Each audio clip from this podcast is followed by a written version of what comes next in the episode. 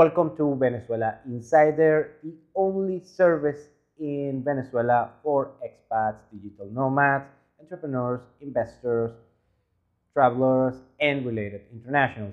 For more information, please visit venezuelainsider.com. Today, I'm going to be reacting to the Indigo Traveler YouTube channel videos about Venezuela. And if you don't know, this YouTuber, Indigo Traveler, is a YouTuber from New Zealand, I believe. Don't quote me on that. And he does these travel blogs on conflict nations. This is a rough video that he makes on nations such as North Korea, South Saharan African nations, Middle Eastern nations, and of course, he had to come to Venezuela when we had some turmoil. Uh, before we start, I have to clarify that he came on early 2019. At that moment, the country had some turmoil because that was season when Maduro, the president here in Venezuela, was not recognized by many nations, including the United States, and they recognized Juan Guaido.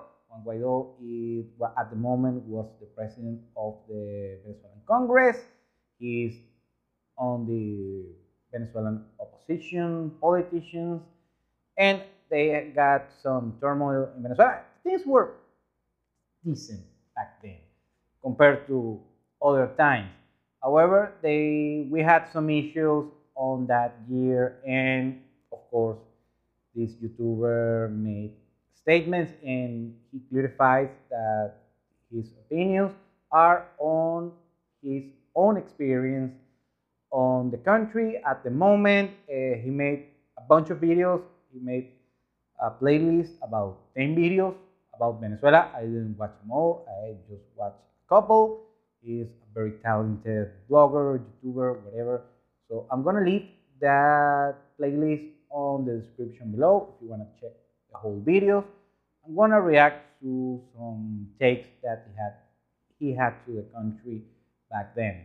Venezuela being a big oil producer, we are suffering right now of a fuel crisis. Uh, there is a big, there are grid lines, long lines to get the fuel. You can see there is a big line there. He first mentioned about uh, some problems with gasoline, getting gasoline. He was on a gas line, on a gas station, and he was talking about that.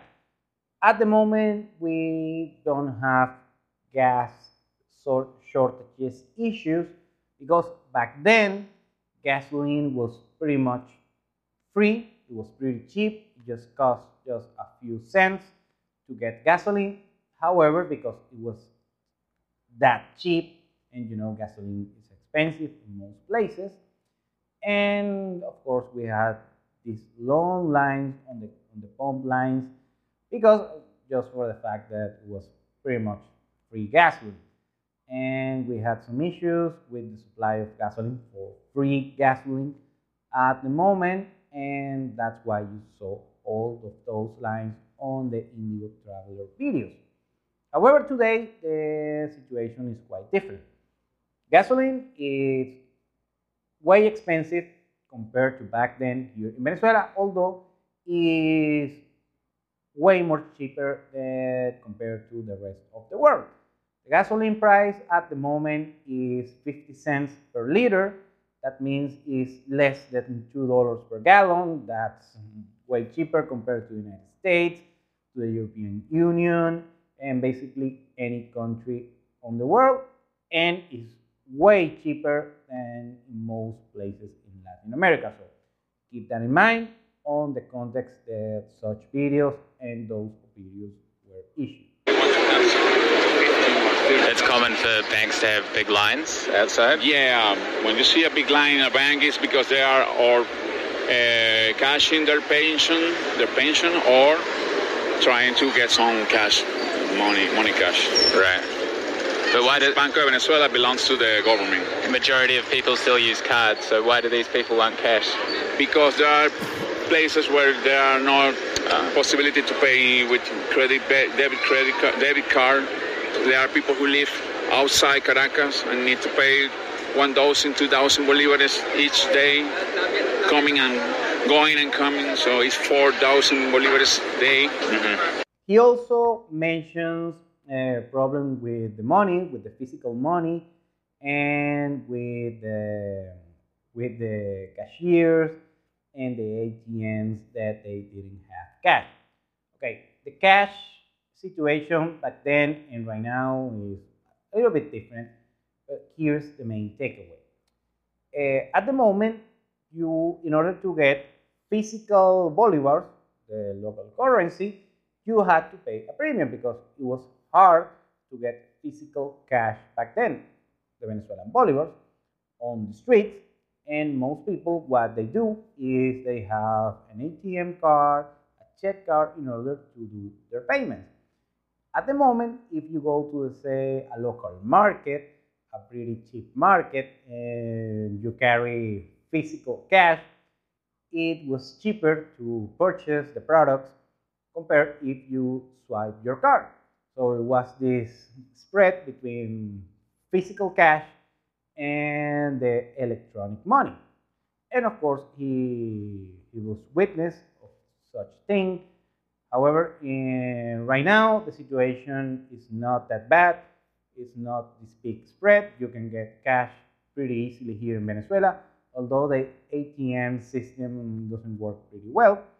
And, but you have that issue. And right now, uh, the Venezuela, at the moment, the Venezuela was starting to be de facto dollarized, but at the moment, bolivars were more used than the US dollar. Um, bolivars were more used than the US dollars. Sorry about that. At the moment, uh, we have more dollars in circulation. So basically, when you pay with cash on the street, you most likely will be using USDs instead of bolivars. However, if you have physical cash of both currencies are completely accepted, they're de facto both legal tender here in Venezuela, so you won't have that issue. He also talks about huge lines outside of the banks. And this used to happen and still happens, but very infrequently. But back then, on early 2019, it happened a lot. Is that people uh, they did these huge lines in order to get cash. Usually, these these situations were made by people who they were collecting their pensions. And here's the thing, like I said before, uh, the physical cash, the physical cash had a premium on the market. So people, usually people who don't have a lot of economic resources, they did these lines on the banks because physical cash was more valuable than getting the electronic cash, I mean the electronic money using the ATM card, the check card. So if they were able to get the physical cash, they can get a spread on that and get more goods and services using that physical cash. So they were incentivized in order to make this grossly line, big bank lines and spend maybe the whole morning on that and get the cash. And like I said, they get a spread on that and they either can sell it on a premium on the electronic money or they can just go straight into the local markets and get more products and services using physical cash. So we started this program to help each other, like in this crisis, to at least have, have one meal at the table. So we have uh, here in Petare 30 uh, soup kitchens like like this one, uh, a house of a person that they open their houses. Right now the kids are arriving here, so they can have a, a meal. For much of these kids, this is the only meal they can have at the, during the day. Like they only eat once a day in these soup kitchens. Because if somebody's watching this video now, do you have a website where Yes. people can donate money? yes, we have a, a GoFundMe. I can give you the GoFundMe. I'll leave the link below. Okay, the link. If anybody wants to Okay, donate. that's really nice. We almost all the money we we receive is uh, by a website, by a GoFundMe. Okay. We started that way. It's incredible because in the worst crisis we have, we also have like the best stories of solidarity and how everyone can help. They don't have money right now to help, but they have their heart Yeah. and their, their work. It's beautiful and it's like more more powerful than than money. The other takeaway is that he went to a soup kitchen, some he went to a slum and went to a kitchen when where they received some donations and make food for kids. And actually he'll, he left the, the link in order to donate some money to keep, you know, buying food for that kitchen that helps impoverished people, especially impoverished kids, they go and eat a meal on such place. They do a very humanitarian activity over there, and this guy, Indigo Traveler, of course, noticed on that, and he was moved by this place, and, and I watched the videos, and videos, uh, this soup kitchen is on a slump in Caracas, and, and of course that was a very you know a strong situation to witness. And and of course uh, this is of course completely true. Uh, we have poverty here in venezuela. We have a lot of poverty. I'm not gonna i'm not gonna say otherwise and the situation happens not only in all latin america it happens all around the world and of course venezuela got pretty impoverished on the past decade, and that is one of the consequences. And it's, a, it's hard for me as a Venezuelan, born and raised, to watch that video. In that, that, affected me a little bit. I have to be honest. Well, it's completely true. Um, not um, argument on that. works on from Monday to Friday, and he's resting his Saturday here, listening music with, with his family. Um, there's a bottle of something there. Es una sangría. Ajá, Ah, ¿Qué es eso? Como una sangría. más o menos sí, vaina con su montecito.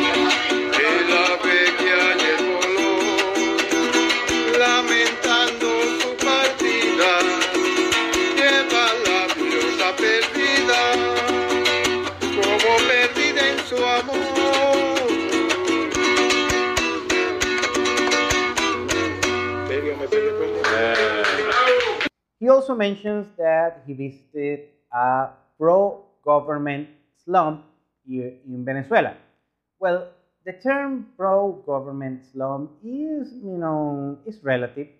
Uh, first, you have to take in mind, take in consideration that uh, the government only has between 10 and 15 percent of popular support.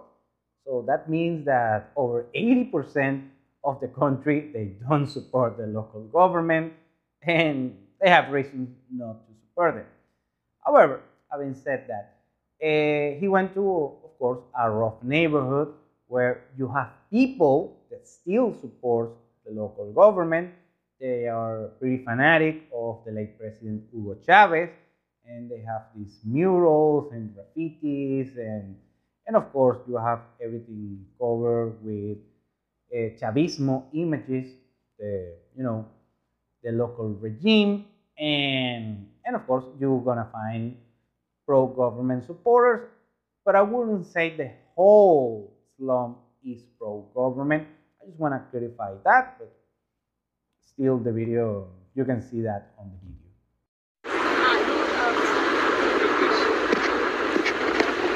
I don't blame these people for having this. I only think. Well, this is not bad. Just one. Just one. Sí, mira, ya, ya. This is abandoned too. Ah, mira, After the viewpoint, we stopped in a place called Las Mercedes, which used to be a really happening place, and it still kind of is, but it used to be where all the kind of nightclubs are and things, and the very popular nightlife. It's there still is some there, but not as popular as it used to be because being out at night in, in Caracas is extremely dangerous. So we had some coffee and some nice little cakes here. I know what this looks like. It's very disturbing to see this kind of culture after in some of my last videos you've seen people starving.